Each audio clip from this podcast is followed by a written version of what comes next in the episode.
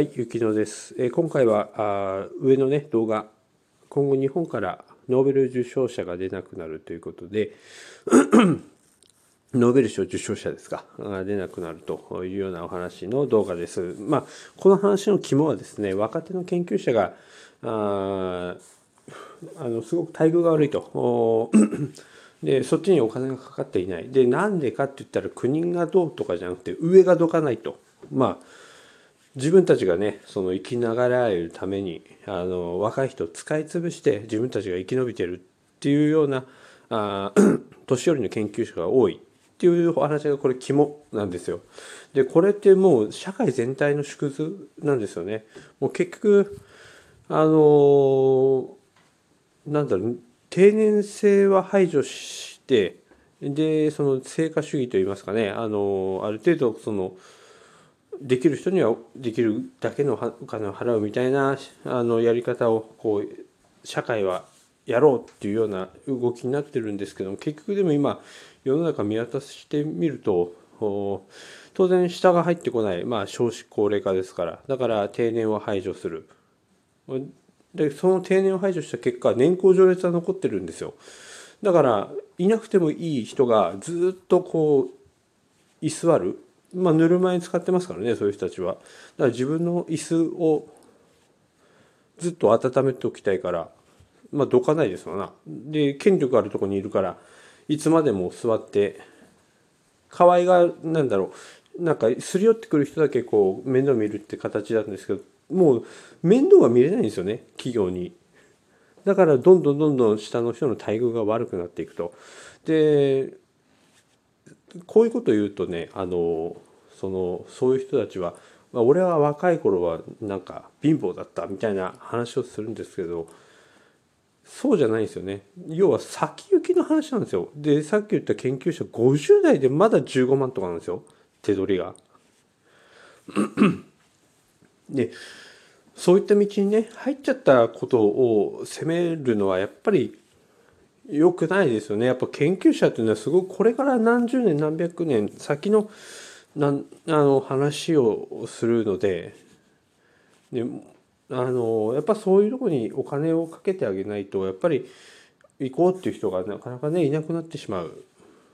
うん、能力ある人がね来なくなってしまうわけですから。あそれはちょっと違うかなとは思うんですけど、まあ、もちろんねその競争原理みたいなのも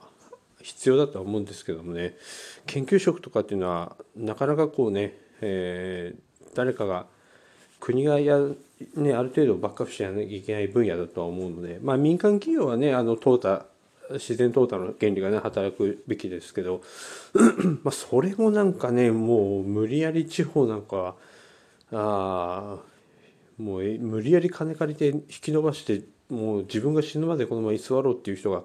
すごい多いんですよね。でもうだから若い人がどんどんどんどんこう疲弊していくというかそのチャンス奪われちゃうって感じがしますよね。みんながみんなねそんなリスク取るようなものじゃないと思うのでいや、やっぱりねあのすごくこうリスク取って活躍する人はあのお前たちもやれみたいなこと言うんですけどもそうじゃない人がやっぱほとんどだから挑戦できるんですね。だからそういう人そのそういうことできない人たちもやっぱ大切にしてやらないとやっぱ社会って回っていかないんじゃないかなと思うんですね。そういうあのドラゴンズの、ね、元監督の落合監督はねあの今できる選手はいらないと今いる選手をの底上げを数パーセントすれば十分戦えるっておっしゃったんですけどね、まあ、ぶねしっかりこうチーム作りできましたよね。まあ、ああいう考え方がやっぱ必要なんじゃないかなと思うわけです。ね、イチローを一人入れたところで勝てないですからね。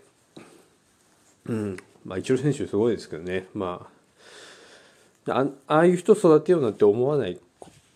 ことなんですよね。まあ、ワタミの社長なんかこういうことを全員にやろうとするからあまああんなことになるわけでそりゃ体壊すわっていうような話なんであんなのね超人しかできないわけですからねあんな働き方は。でそれをねみんなができると勘違いしてるところに問題があるわけですから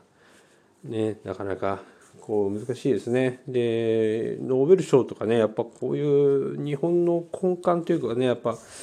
うん、未来のね子どもたちとかあ未来につながる研究ですから、やっぱどいろんなねあの失敗をしなきゃいけないわけですよ。失敗のその無駄の中からすごいものが生まれてくるわけなので、その無駄ができる体力がないとやっぱり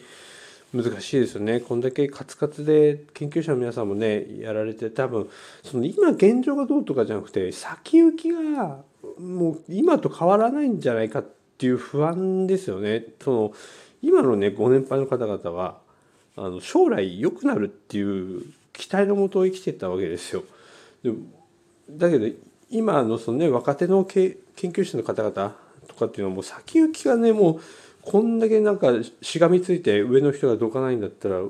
うじゅうねんごだって変わんねえじゃんって思ってるわけですよ。だからこの不安感っていうか、これがやっぱりあのすごくこう日本のこう重いなんだろうな暗淡たるこうイメージを示してるんじゃないかなかなというような、まあ老兵は去るのびと言いますけど、うーんもう少しこう身の振り方考えていただきたいですよね。あのある程度の年取った方には。うんいやもう正直本当にそう思います。あの、まあ、役に立たないね若い人っていますけど、でも若い人はねこれからがありますけど、役に立たないのにねあのずっとその地にいて、まあ、周り振り回すぐらいだったらおやめになっていただきたいなと思うんですけどね。で日本ってなかなかねそれがうん難しいんですよね。あそういうことをバツバッというような空気のあの国じゃないのでね、それはそれでなんかいろいろ問題あるっていうのが空気としてあるんでね、なかなか難しいですよねそのあたりは。いや本当ちょっとねあのこれ研究者だけじゃなくてやっぱ非正規のね労働者の方々とかもみんなそうだし、正社員だって同じですよね。あの正社員の方々だってあの本当安い給料で暮らしてる人とかたくさんいますよね。中小なんてもうボーナスないとこありますからね。でもカツカツで暮らしてて、でカツカツで暮らしてないんですけど、そのもうごねんごじゅうねんごも同じ給料かと思ったらまあねそれはもう考えますよね。で転職しても同じ状況なんですよ。やっぱある程度能力きちんとつけていかないと、資格とか取ったりとか勉強をきっちりしないと次移った時も結局同じレベルのとこ行っちゃうっていうかね、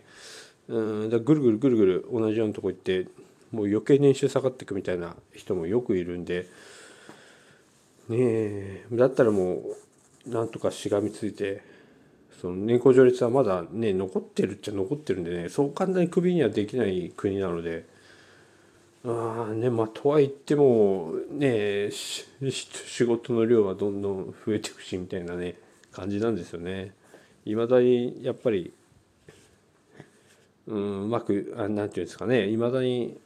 あのやっぱ作業の効率とかそういうとこは縁遠い会社も多いと思うので辛いところですよね。なんだか